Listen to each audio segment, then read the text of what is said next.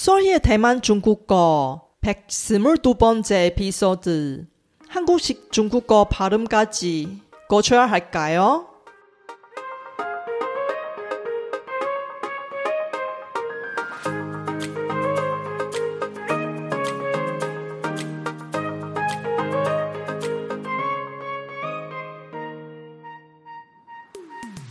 안녕하세요. 솔희 차이니스에 오신 여러분을 환영합니다. 원어민 강사 솔희와 함께 대만 중국어와 중화권 문화를 배워봅시다.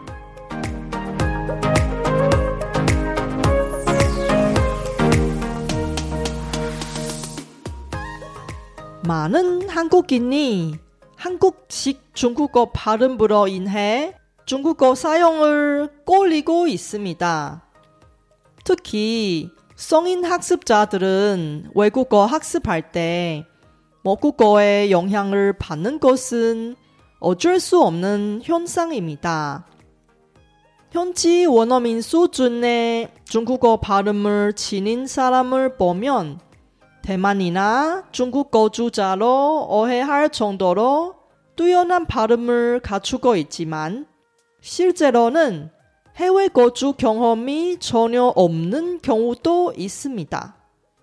성인 학습자로서도 시간과 노력을 투자하면 원어민 수준의 중국어 발음을 만들 수 있지만 한국식 중국어 발음까지 고쳐야 할까요?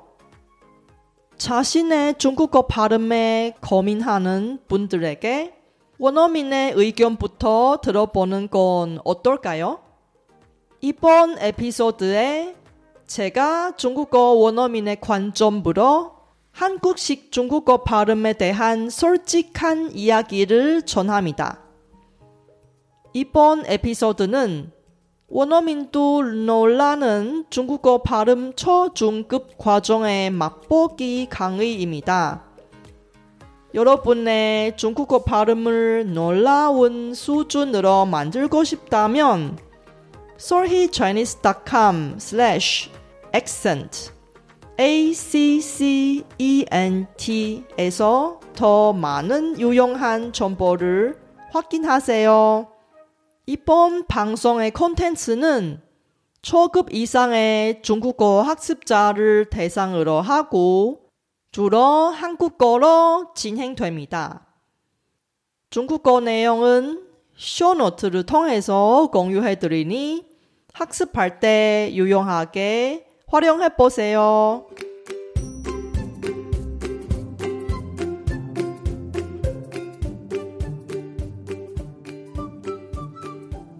大家好，我是雪姬老师。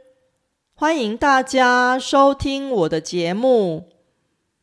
还记得我在今年的元旦当天就许下了一个新年新希望，那就是要在今年推出三个跟中文发音有关的自学课程，而且当时我还发誓。一定要在今年内达成目标。结果是，第一个为零基础者打造的课程已经在二月底上线了，而为初中级程度与中高级程度学习者打造的另外两个课程，目前正在紧锣密鼓的制作中。预计会在十二月上线。在这期间，我收到了很多询问课程的来信，感谢大家的关心与支持，也请大家拭目以待。那我们就开始今天的节目吧。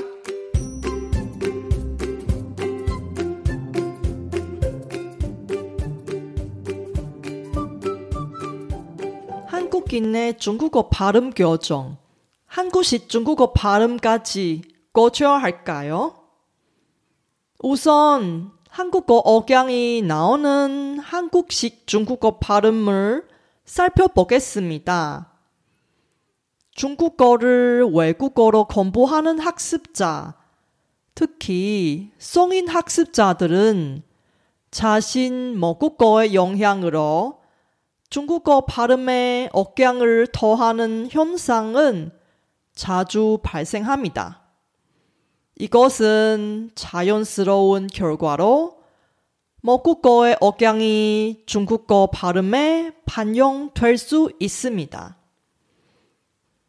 사실 중화권에서도 다양한 방언과 지역별 억양이 존재합니다. 따라서 중국어 원어민 중에서도 지역적인 영향으로 억양이 다를 수 있습니다. 이에 따라 중국 남부 출신 원어민의 발음은 대만식 중국어처럼 부드러우며 중국 북부 출신 원어민의 발음은 강렬하고 단호한 느낌을 줍니다. 마찬가지로 영어 역시 미국식, 영국식, 호주식, 뉴질랜드식과 같이 다양한 억양이 있으며 억양은 각 언어 사용자의 출신지와 특징을 반영합니다.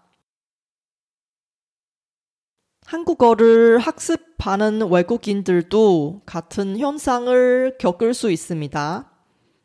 일본인 학습자들은 일본식 한국어라고 부르는 억양을 가지고 있고 중국어 원어민들도 중국어 영향을 받아서 특별한 억양을 나타날 수 있습니다. 여러분이 제 발음을 들으면 쉽게 알아차릴 수 있을 것입니다.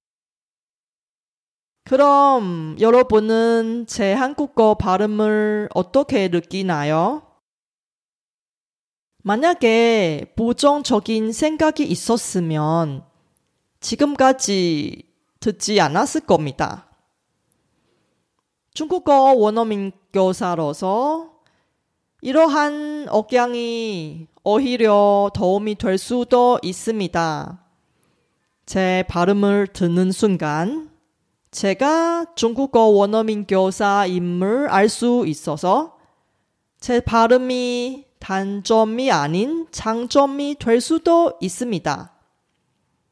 그럼 중국어 원어민들이 한국식 중국어 발음을 어떻게 받아들일까요? 한국어 억양이 들어간 중국어 발음은 중국어 원어민들에게 귀여운 감각을 줄 수 있어요. 그 사람은 한국인인가? 라는 생각도 들 수 있어요. 한류 콘텐츠를 좋아하는 사람이면 한국식 중국어 발음을 듣자마자 아주 반가워하겠지요. 하지만 한국어 접한 적이 없는 중국어 원어민은 한국식 중국어 발음을 들으면 그 사람은 외국인인가? 라는 생각을 들 수 있습니다. 그럼 한국어 억양이 나오는 한국식 중국어 발음을 꼭 고쳐야 할까요? 그 대답은 상황에 따라 다릅니다. 중국어를 할 때 한국 출신인 사실을 숨기고 싶지 않으면 굳이 한국어 억양을 없앨 필요가 없다고 생각합니다. 여러분이 제가 하는 한국어를 알아듣는 것처럼 중국어 원어민도 한국식 중국어를 알아듣기에 특별한 어려움이 없으니까요. 그러나 특별한 상황에서 중국어 발음을 아주 정확하게 해야 할 필요가 있을 수 있습니다. 예를 들어서 한국 배우가 할리우드 영화에서 중국인 역할을 맡았을 때 완벽한 중국어 발음을 제공해야 하는 상황이면 한국식 중국어로 발음해서는 안 되겠지요.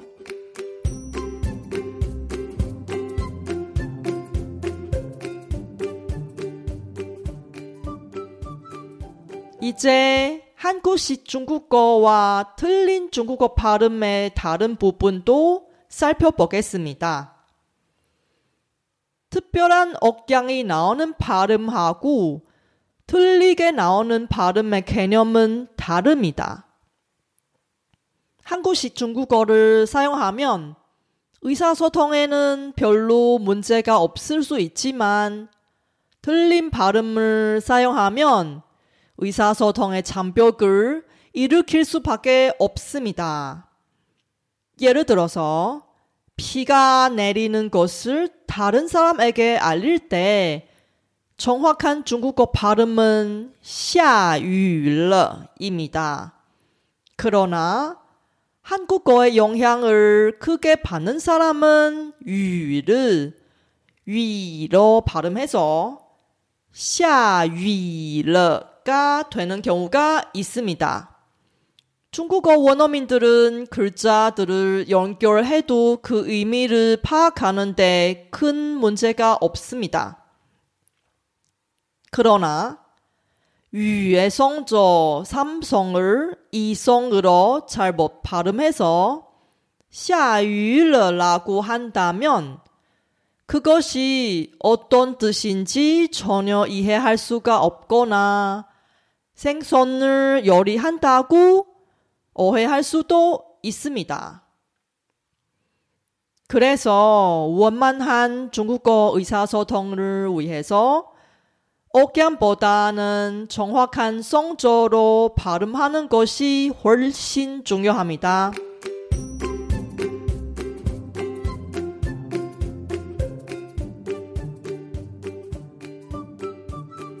그렇다면 성조를 하나씩 외워야 할까요?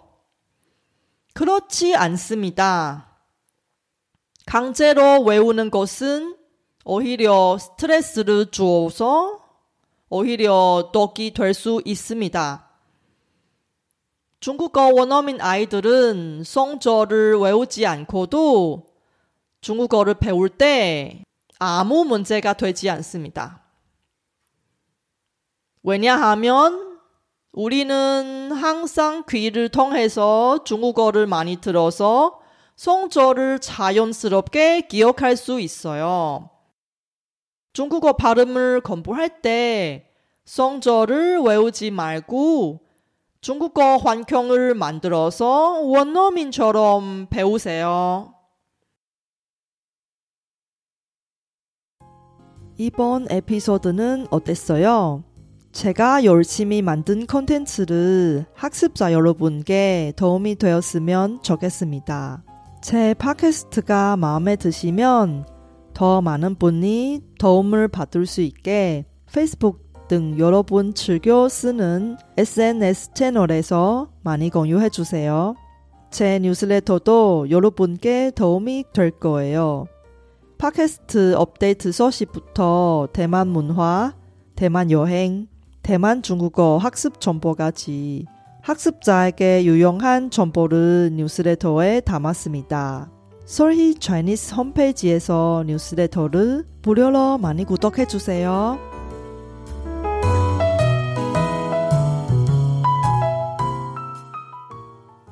중국어 발음을 잘 하고 싶으세요? 다음 에피소드에서는 계속해서 중국어 발음을 개선하기 위해 실제로 도움이 되는 정보를 제공할 예정이니 기대해 주세요.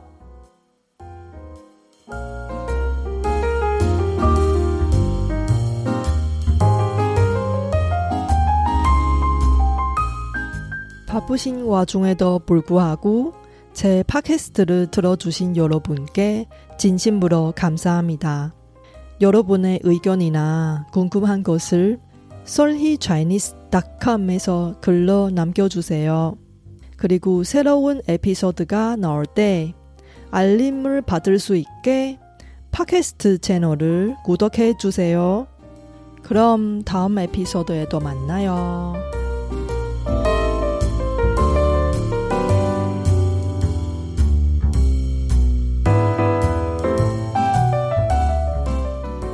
我知道 大家每天都有忙不完的事，真的非常感谢大家在百忙中抽空收听我的节目，别忘了订阅频道，才能及时收到节目更新的消息。